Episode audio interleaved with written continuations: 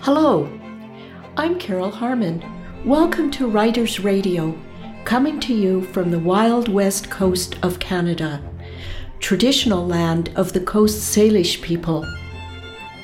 Our episode today is hosted by Ingrid Rose.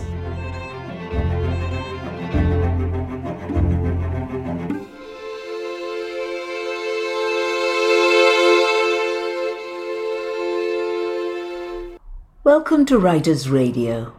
I'm your host, Ingrid Rose, and it's my pleasure to be in conversation with Rosanna Hille. Parkinson's has affected Rosanna's voice, but she's delighted to have her work read on her behalf by poet Christina Marie Moth.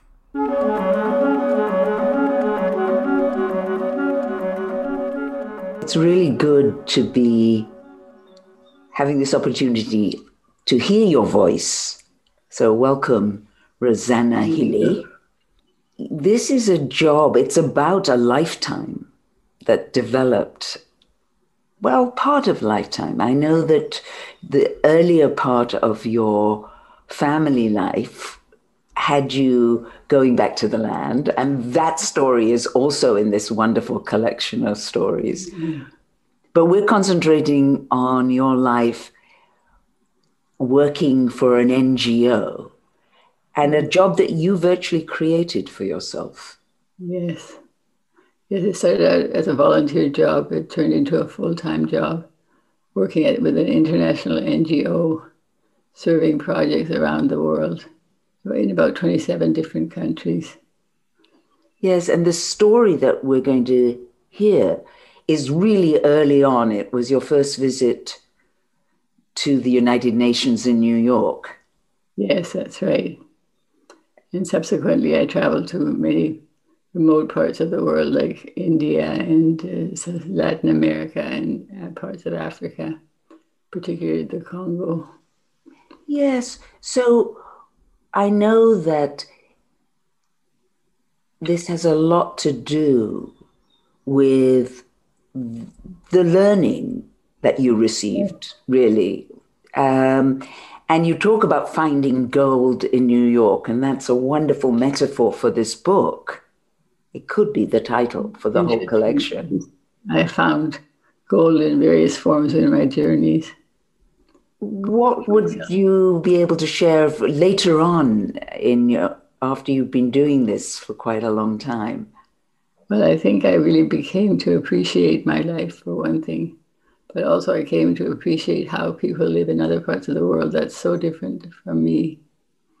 And I was very aware in the Congo of the, what it's like to be white in an African culture because I had some interesting experiences with people treating me differently because I was white. So it really wakes you up to the history and makes you see how things were and how terrible things were actually in the history of some parts of the world. How did it make you feel to be treated differently? Well, I found because I was hosted by such wonderful people who looked after me so well that it negated the, I wasn't mistreated at all. But I had experiences. I, I had one experience as a little boy who saw me in a village in the Congo who, when he saw me, ran screaming into his hut, was terrified, and I couldn't figure out what was going on. And so his mother came, came out with him and she apologized to me and said, I told him if he didn't stop wetting the bed, I was going to give him to the white people. And he thought that I had, that his time had come and he was going to give it to me. that was oh. the worst punishment. And I thought, yeah, that's colonialism for you. Oh she laughed and apologized for his behavior. It was very touching to me because I thought, you know, what does that really mean? What does that say about their history? Yes. Oh, it says a lot. Thank you, Rosanna. We really look forward to reading the whole book. Thank you so much, Ingrid. Thank you. Thank you for your support.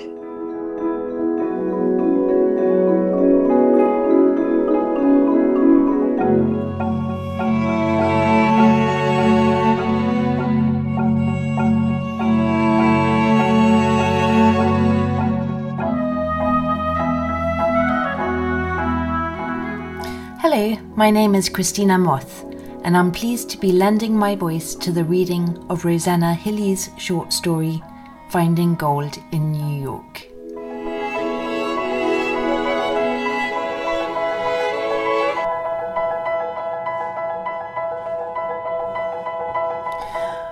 When I get off the plane from Vancouver on my first visit to New York, I'm wearing Birkenstock sandals, a cotton skirt, bare legs, t shirt, and a non wrinkled jacket, and pulling a little beat up suitcase on wheels.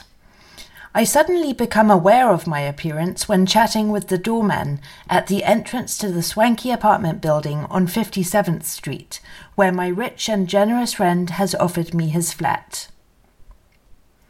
You are coming to New York to go to the United Nations? he had said. Well, you must stay at my place. I will be in Paris, and the flat is empty. Just tell the doorman, and he will let you in. Tell him I sent you. And that was that. My friend Simon had moved back to Paris after finishing his divinity degree at Harvard, and was thinking of selling the apartment, but he hadn't made up his mind yet. He started a peace foundation. He understands my work. My good luck, I thought gratefully. The doorman stands on the mat under the arched awning in his pressed uniform, very proper, formal, and ever so polite. No, madam, there is no Mr. Gerard living in this apartment building. You must have the wrong address. Not giving up, I stay on to explain the background and realize I have absolutely no other alternative. No friends in New York, and certainly no money for a hotel. He won't budge. He's a good doorman. I realize then that my attire is not inspiring confidence. Finally, I try another tack. Does a Mr. Simon Hermes have an apartment here? To me, Simon was always Mr. Gerard, but he is also known as Mr. Hermes, and it can't hurt to try. That is the magic word, for he bows and scrapes and flings open the door. Mr. Hermes? Oh, yes, of course. Why didn't you say so at the beginning? Up we go along the plush green carpeted hallway to the elevator and the third floor where he opens the door for me. I expect the flat to be empty, but as I enter, I hear someone in the back and a man appears, inquiring who I am and what I am doing there. I explain myself. I am in New York for a few days to attend UN meetings on behalf of a development organization I work for, and I am a friend of Mr. Hermes. Looking down his aquiline nose, he is none too happy to see me. Apparently, I will be sharing the apartment with a Romanian opera singer and their lover, to whom, it turns out, I am now speaking. Who knew? I learn later from the not too happy flat owner that they were supposed to be long gone from his apartment, and were in fact squatters. Since the lover can't do much about my arrival, he disappears into the back room where they live, pointing me in the direction of Mr. Hermes' bedroom as he leaves. I never meet the opera singer and don't see the lover again. I breathe in the French opulence, the Thai silk wallpaper, the brocade pillows, exquisite colour palettes, gold trim, the fine sheets, and very fine art. I settle in for a sumptuous stay, run myself a bath from gold taps in the ensuite, and prepare myself for the following day. I have never attended UN events in New York before and look forward to picking up tips on how to contribute to and learn from the global governance structure set up in the year I was born, with the aim to create a safer, more just world.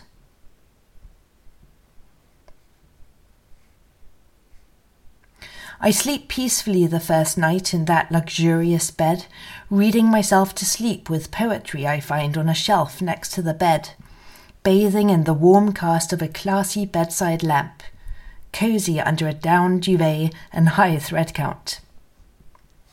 Thankfully, I do not hear the opera singer and the lover in the next room.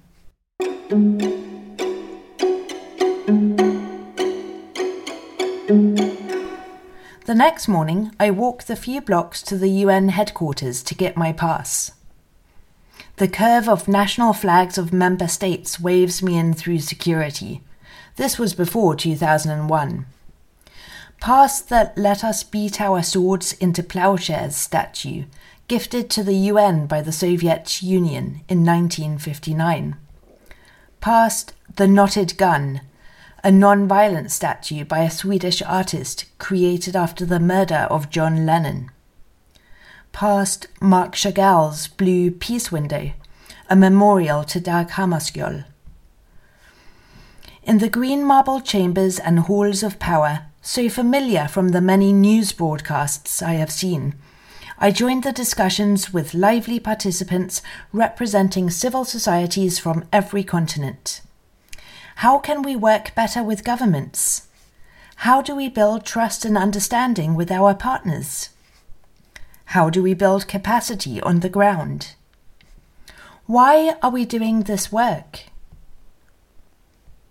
What does it all mean? How can these earnest conversations lead to social change?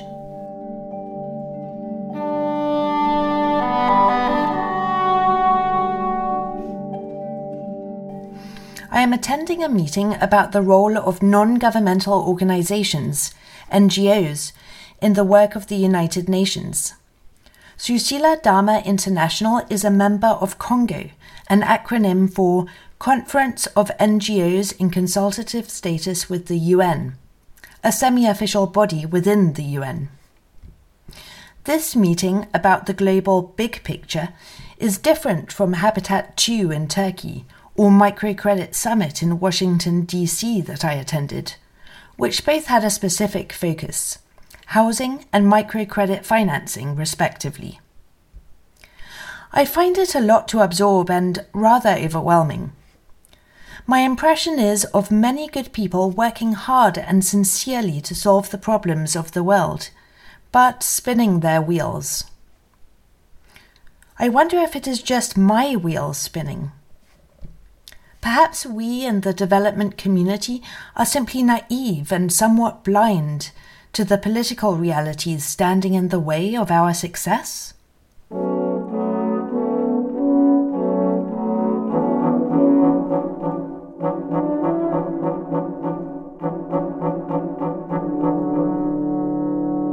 I sit and listen I struggle to place myself and our small international NGO into this big picture. But I am encouraged by Kofi Annan's words. It is only since the Earth Summit in 1992 that civil society groups have really made their mark on global society. You have played a key role at world conferences on such vital issues as human rights, population, poverty, and women's rights. So maybe I have a place here after all. This meeting is a valuable orientation for me to understand more about tackling our challenges, and it gives me hope that we can all become unstuck one day. I can't say I come away that day with new insights on how to proceed, except to continue as we are doing, diligently pursuing our small efforts. I know we are not alone.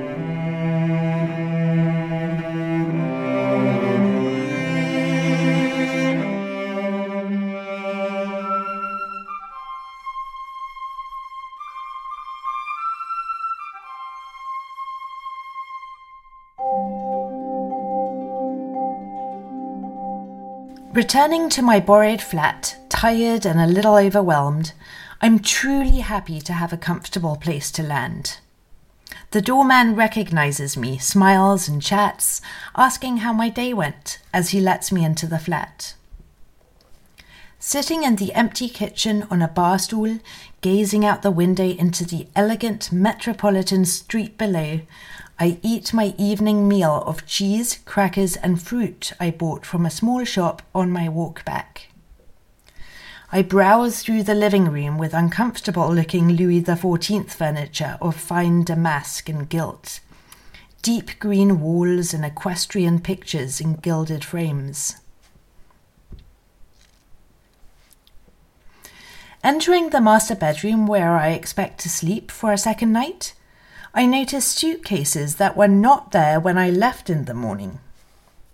Suddenly, laughing, bustling people enter the flat, and I come face to face with two women laden with parcels.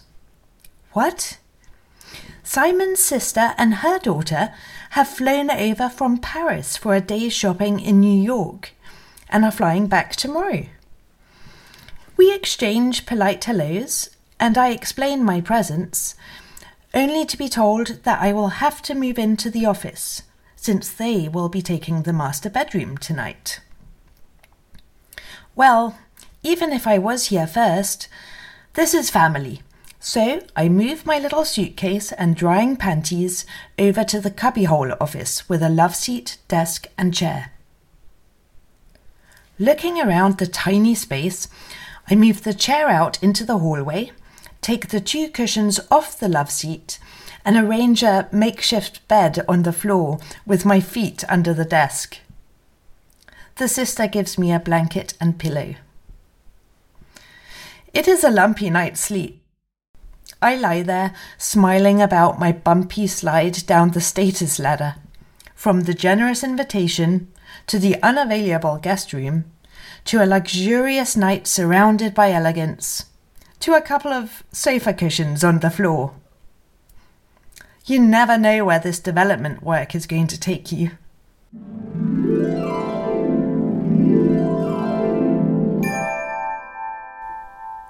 On my last day in New York, I go to an exhibition of the Italian Renaissance painter Fra Angelico, 1395 to 1455 whose exquisite small angels, madonnas, and holy figures are opulent, decorated in gold leaf. I marvel at the skill, the devotion, the beliefs, the expressions, the beauty, and the gold. Walking back to pick up my suitcase from the apartment to fly home, I reflect on my first trip to New York. It has been about gold in all its forms. Surrounded by gold, gold illuminating spirit and art and bathtub faucets, gold representing wealth and excess and holy light. And golden opportunities for the world if we play our cards right. I think of the gold I do not have in my life and conclude I don't really need it. A wealthy life is not my métier. But looking down at my feet, I think to myself, I really have to do something about these Birkenstocks before my next visit to New York. Maybe a trip to John Fluevog to find some great shoes first?